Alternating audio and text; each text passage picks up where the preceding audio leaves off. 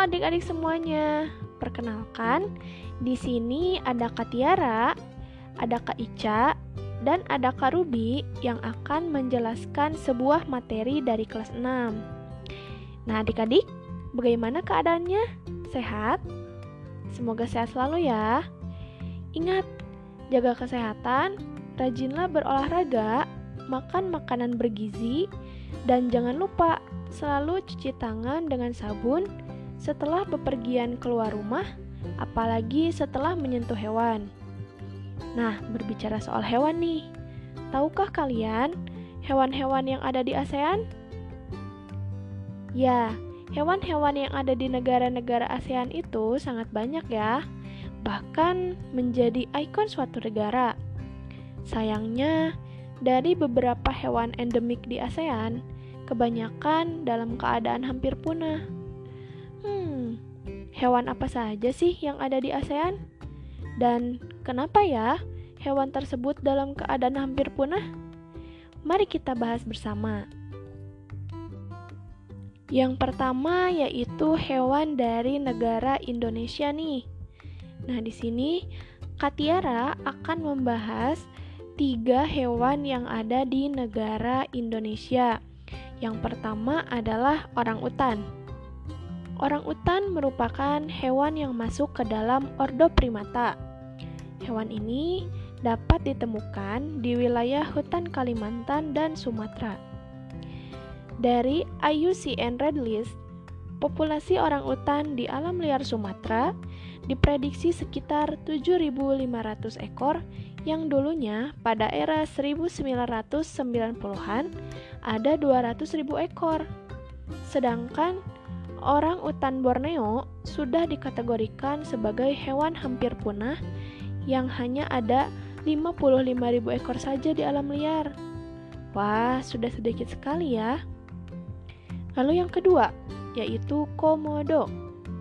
Komodo merupakan spesies biawak terbesar di dunia.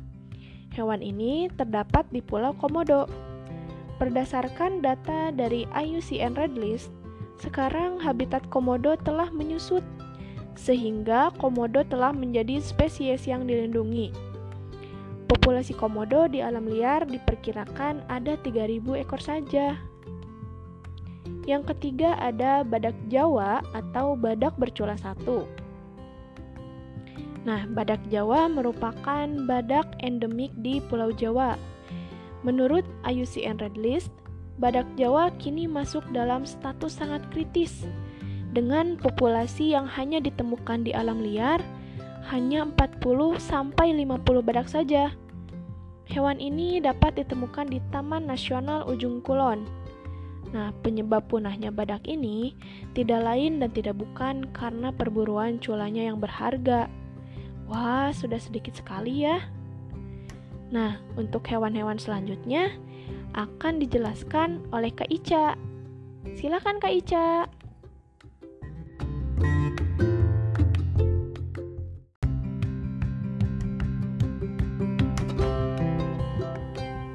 Oke adik-adik, nah di sini yang keempat ada hewan rangkong. Rangkong adalah sejenis burung yang mempunyai paruh besar dan berwarna terang. Hewan rangkong ini statusnya hampir terancam punah. Menurut UCN Red List menjelaskan bahwa spesies rangkong ini di alam liar kurang dari 2000 ekor saja loh. Wah, sangat sedikit ya adik-adik. Lalu yang kelima ada gajah Thailand, dikenal sebagai hewan nasional.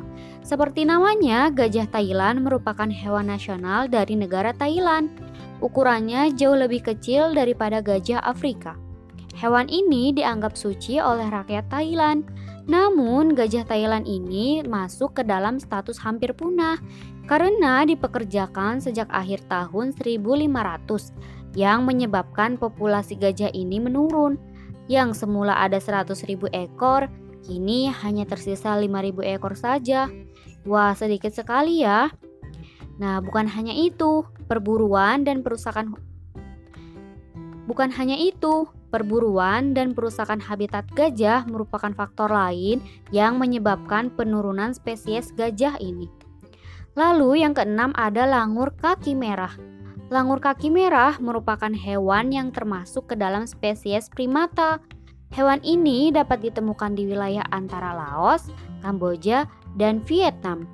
Dari data IUCN Red List, primata ini hanya sekitar 1.300 ekor saja yang ditemukan di alam liar. Lalu yang ketujuh ada kerbau air. Kerbau air ini dikenal sebagai hewan nasional. Nah, seperti namanya, hewan ini banyak menghabiskan waktu di dalam air. Hewan nasional asal Vietnam ini dapat ditemukan di daerah rawa-rawa di Asia Tenggara. Populasi kerbau air di Asia kini sudah mulai menurun. Kerbau ini dapat ditemukan di alam liar dan juga menjadi peliharaan manusia. Lalu yang kedelapan ada elang Filipina. Elang Filipina juga dikenal sebagai hewan nasional. Elang Filipina atau disebut juga sebagai elang pemakan monyet merupakan burung nasional dari negara Filipina. Elang ini dapat ditemukan di beberapa pulau di Filipina seperti Pulau Luzon, Pulau Samar, Pulau Leyte, dan Pulau Mindanao. Hewan ini masuk ke dalam kategori hampir punah. Berdasarkan data dari bbca.com, hewan ini hanya ada sekitar 250 ekor saja di alam liar. Pemerintah Filipina bahkan menjatuhkan hukuman denda 100 ribu peso atau sekitar 21,7 juta rupiah bagi orang yang kedapatan memburu hewan ini.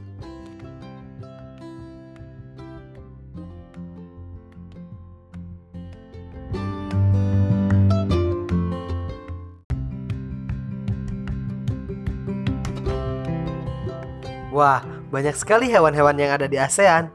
Bahkan, beberapa di antara mereka sudah terancam punah karena spesies mereka sudah sedikit di alam liar.